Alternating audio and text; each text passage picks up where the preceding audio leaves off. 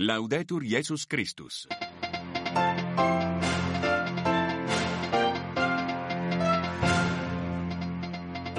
È martedì 27 febbraio e questo è il primo appuntamento con l'informazione della Radio Vaticana, i titoli. Ucraina e il rammarico del cardinale Parolin sullo stallo diplomatico. Intanto il presidente Zelensky esorta gli Stati Uniti ad inviare nuovi armamenti. La sofferenza della Chiesa in Africa, il dolore e cordoglio del Papa per le vittime dell'attacco in Burkina Faso, un altro grave episodio anticristiano intanto in Etiopia. Medio Oriente e Israele annuncia tregua per il Ramadan, infine il Sudan dove continua la guerra civile. Le 8.45 secondi, un cordiale saluto a voi tutti da Giancarlo Lavella. Il conflitto in Ucraina dunque in primo piano. Il presidente Volodymyr Zelensky avverte senza aiuti dagli Stati Uniti nessun progresso nella guerra contro l'invasione russa.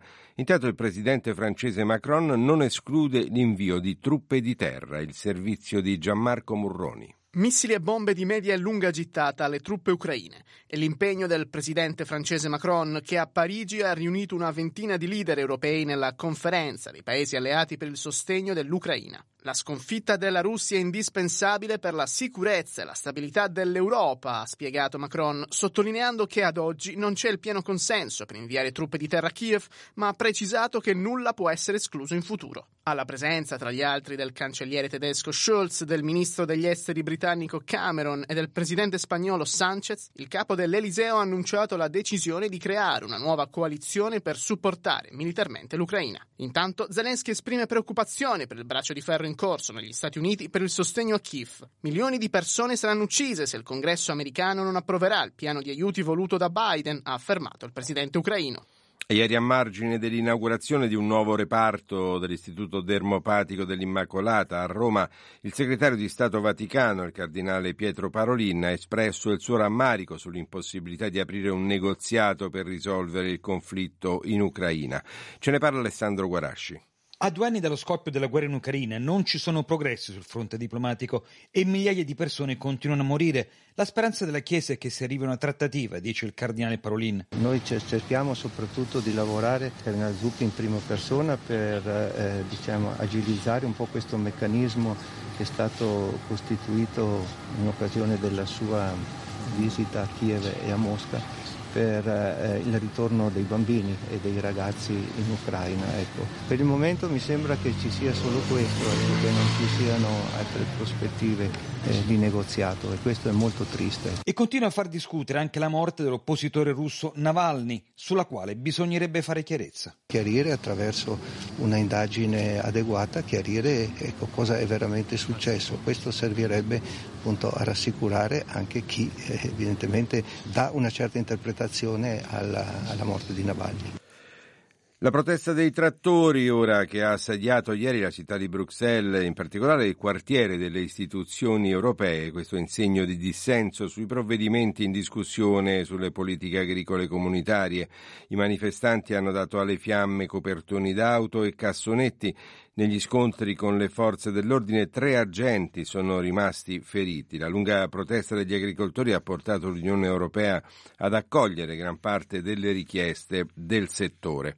E ci spostiamo in Africa. In un telegramma ieri Papa Francesco ha espresso dolore e cordoglio per l'attentato che ha preso di mira in Burkina Faso fedeli cristiani durante la celebrazione della messa provocando 15 vittime.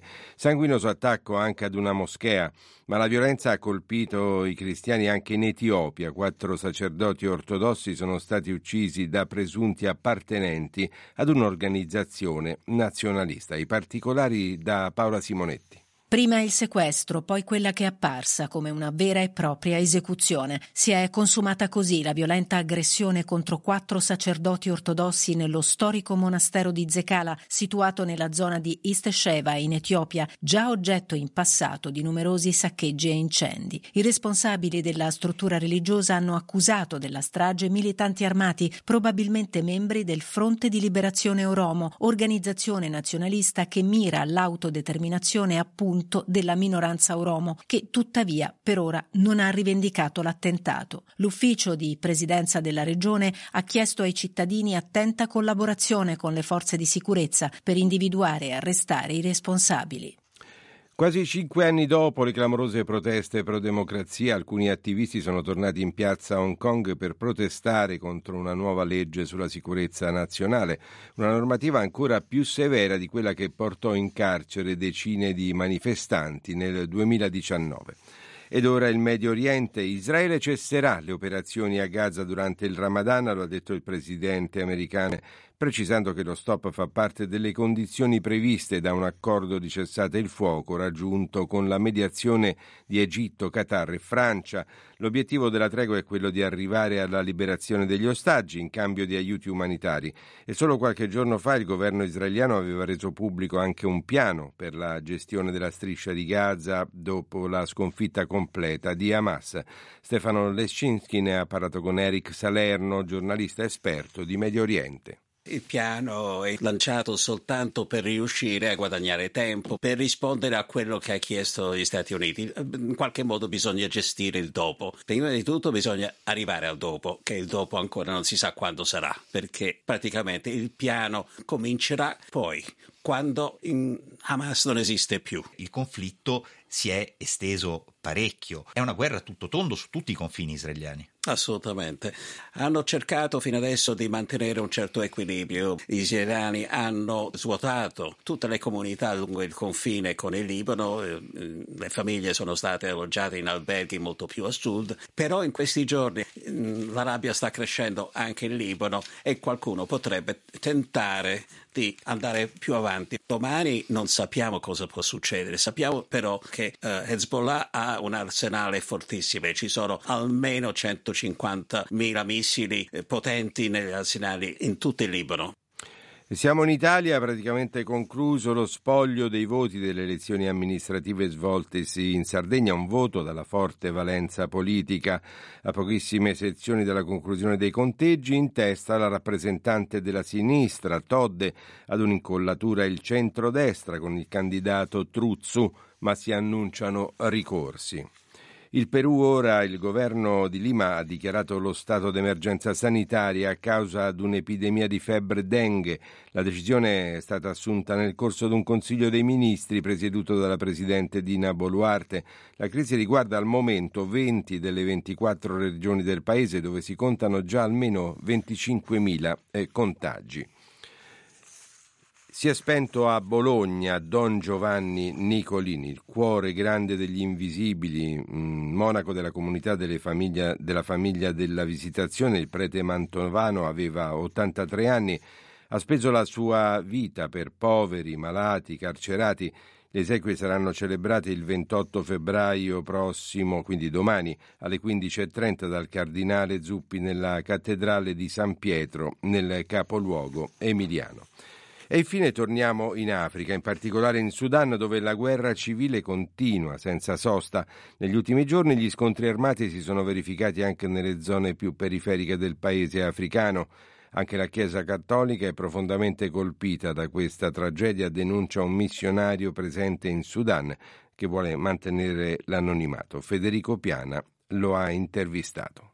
La guerra si è espansa fino a Medani, la capitale agricola del Sudan. Le vittime, si parlava di 10.000 vittime dirette, ma sicuramente le vittime indirette sono molte di più perché quando non funzionano gli ospedali, quando le farmacie sono state bruciate, quando la gente non può lavorare, non può avere soldi, non può comprarsi da mangiare, penso che anziani, ammalati e bambini siano i primi a farne le spese. Le ripercussioni sulla Chiesa in questo caso quali sono? Abbiamo moltissimi preti religiosi, religiose e missionari stranieri che hanno lasciato il paese e i pochi che sono rimasti comunque si sono dovuti spostare fuori dalla capitale. Nella capitale in questo momento credo abbiamo come Chiesa Cattolica tre o forse quattro preti, quattro suore salesiane